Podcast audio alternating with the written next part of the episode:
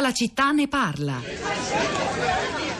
C'è un mistero dietro all'identità appenninica. Capire come mai un luogo che è il baricentro del paese sia sentito dai governanti, ma anche da chi ci abita, come una lontana periferia.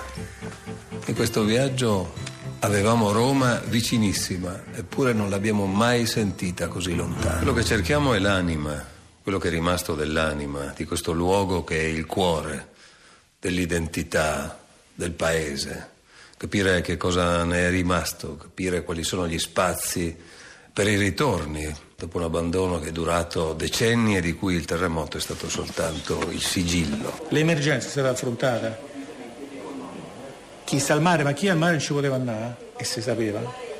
Quelli si poteva fare prima e, e meglio di quello che è stato fatto. Il fatto è che sono poche persone, sono sì, un migliaio di allevatori saranno in tutta la zona, insomma, in tutta la zona terremotata grosso modo. Quelli però si sapeva che l'inverno arrivava, che le bestie morivano e così, si sapeva, non ci voleva ingegno, ad agosto si sapeva. E questo era un estratto dal mini documentario di Paolo Rumiz, Il canto del ritorno, pubblicato da Repubblica il, il 30 marzo 2017, girato durante il cammino di Rumiz attraverso le montagne del centro Italia, corredato anche da un lungo reportage dal titolo Vivere sulla faglia. Paolo Rumiz è stato ospite di una puntata che abbiamo dedicato all'altra zona d'Italia fortemente colpita dal telemoto dell'anno scorso, e cioè le Marche. Stato, era nostro ospite, se non sbaglio, nella puntata del 16 agosto. Con lui parlammo, commentammo all'indomani poi di una sua eh, orazione pubblica su questi stessi temi di fronte agli abitanti di Chemerino, molto toccante, che ripercorremmo in, insieme a lui. E Rumiz sarà anche il, l'ospite del primo collegamento in diretta da Materadio, venerdì 22 settembre, la puntata di Fahrenheit che si aprirà eh, per la settima edizione del nostro festival, la Radio 3 a Matera, tra i sassi. Eh, vi daremo via via, mentre si avvicinerà questo fine settimana così importante per tutti noi, maggiori indicazioni. Nel frattempo, Rosa Polacco, eh, ho letto e ho dato conto anche del tenore di certi messaggi, di molti messaggi che si sono concentrati direi più sull'abusivismo del Sud Italia e di Ischia nello specifico che non invece sulla solidarietà ad Amatrice e a Cumoli, eh, perché questo è successo stamani, almeno dal mio piccolo osservatorio. Sui social network? Eh, no, mm, meno o meglio, sui social network sì, non si parla d'altro che di abusivismo, di abusivismo di necessità da giorni, lo sappiamo, e in queste ore si ricordano invece eh, la, la, giornata, la notte di un anno fa, però sui nostri profili della città di Radio 3 eh, ci sono come sempre, mm, ma più che posizioni diverse, voci, testimonianze, esperienze diverse che poi forse a ben vedere hanno sempre un, un tratto in comune.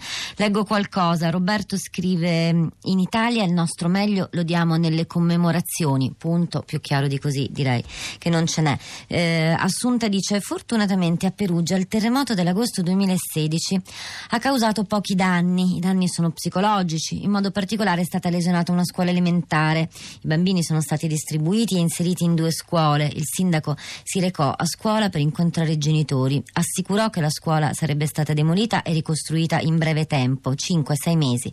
Ho assistito, abito vicino a questa demolizione triste, con la polvere salivano tutti i ricordi. Dopo 20 giorni di polvere e ruspe, un grande spazio vuoto che fa sospirare alla sola vista. Il cantiere si è chiuso, tutto tace. Era 2016. Eh, Riccardo dice: A quanto pare non ci sono proprietari di edifici abusivi che vogliano spiegare le proprie ragioni fra gli ascoltatori di Radio 3. Nonostante cerchi di restare moderato e aperto nel giudicare, questi silenzi mi spingono sempre più a lasciare loro signori a leccare le proprie ferite in tutta solitudine. Gianchenino dice: In questa sproporzione fra abbandono e sofferenze dei territori, fin quando le istituzioni presenzieranno le post sciagure annunciate con parole di cordoglio e promesse, la ruota della distruzione annunciata non avrà fine. A beneficiare della cementificazione non è solo la criminalità comune, ma il mondo dell'impresa privata, ormai volano predominante di un'urbanizzazione ancora selvaggia. Il peggio è che la supervisione, compreso le licenze edificabili, sono fonte di orgoglio delle amministrazioni pubbliche. Opere architettoniche nello stile della propaganda imperiale circondate da un degradato parco immobiliare insicuro e di scarso valore civile. Enrico da Marsala, buongiorno e benvenuto. A lei Enrico. A me. Dunque io eh, sentendo i ritardi nelle Marchi, in Umbria e un po' dappertutto, ho pensato, aspetti che passo dal, dal viva voce, un secondo perché... Pronto? Enrico, eccoci. Eh, molto meglio in effetti, prego. Eh, allora ho, ho pensato con questo rimpianto quello che è accaduto all'Aquila. L'Aquila hanno dimostrato un'efficienza notevole, poi sono riusciti a, neg- a negarlo e quello lì si sa, è la prassi quando c'è in mezzo Berlusconi, però sono riusciti persino a, a colpevolizzare chi non ha eh, previsto il terremoto, però l'efficienza che hanno dimostrato là eh, non l'hanno più dimostrata. E su questo bisogna riconoscerlo. Dopo hanno inventato tante storie, persino il bravissimo Bertolaso si è andato di mezzo, ma eh, l'efficienza è stata, è stata vera, questo non si può negare. Grazie Enrico. Eh, allora, eh, adesso c'è un'altra storia, un'altra storia che viene da eh, una zona colpita in realtà dal sisma del 30 ottobre, siamo ancora dalle parti di Norcia, San Pellegrino. Lorenzo, buongiorno e benvenuto. Sì, salve, buongiorno. Una storia che ha a che fare con eh, bulbi di zafferano, delicatezza sì, sì, massima. Sì, io e la mia compagna abbiamo una, una, un'azienda agricola, abbiamo aperto in realtà pochi mesi prima del terremoto, quindi ci ha bloccato sul nascere. Eh, abbiamo avuto difficoltà di ogni genere che sono dovute alla, alla, alla mancanza della, veramente della, della, della, burocrazia sana, insomma, della, non, abbiamo ricevuto inizialmente nessun tipo di aiuto da parte delle istituzioni, ci siamo salvati da soli e con la solidarietà delle persone. Eh, il messaggio di poco fa eh, che diceva quel ragazzo eh, riguardo al, al fatto mh, che in Italia diamo il meglio con, con le commemorazioni, l'ho sentito particolarmente vero perché devo dire a un anno dal terremoto noi siamo nella frazione più colpita dell'Umbria, abbiamo il 100% delle case inagibili e le aziende sono tutte state dislocate, le persone adesso due terzi della popolazione ancora è fuori casa, eh, noi viviamo nei container collettivi. E devo dire che eh, gli unici momenti di sprinta li vedi soltanto quando ci si avvicina a un anno dal terremoto e quindi magari ricominciano a partire un paio di ruspe o... ma la cosa assurda è che a, oggi ci, cioè, ci, rendiamo conto che è passato un anno dal terremoto ma eh, sembra che da queste parti non è stato fatto neanche un passo in avanti nel senso che parlando con la protezione civile eh, ti dicono che la ricostruzione non è neanche pensabile prima di aver chiuso la fase dell'emergenza. Quindi noi dovremo aspettare ancora mesi per far alloggiare in maniera temporanea le persone per poi pensare a poter eh, mandare avanti demolizioni e ricostruzioni. Noi è un anno che siamo totalmente fermi. La nostra azienda agricola sono mesi che ha presentato dei progetti di delocalizzazione del nostro laboratorio per il confezionamento ed è più di un anno che noi non possiamo confezionare prodotti per la vendita. Quello che dicevano riguardo alle leggi su eh, prestiti agevolati nelle banche, um, aiuti o cose del genere realmente non esiste. Non esiste, addirittura nella nostra frazione non c'è acqua perché l'acqua agricola è scomparsa con il terremoto del 30 ottobre. Non e come fate, stata... mi scusi Enrico, eh, Lorenzo, come eh, fate? Abbiamo ridotto del 70% le nostre produzioni e quelle poche che ci sono con la siccità di quest'anno sono state ridotte di un ulteriore 70%, nel senso che la lenticchia quest'anno abbiamo seminato 200 kg di lenticchia e abbiamo raccolto 50 kg, non, non abbiamo neanche i semi per l'anno prossimo.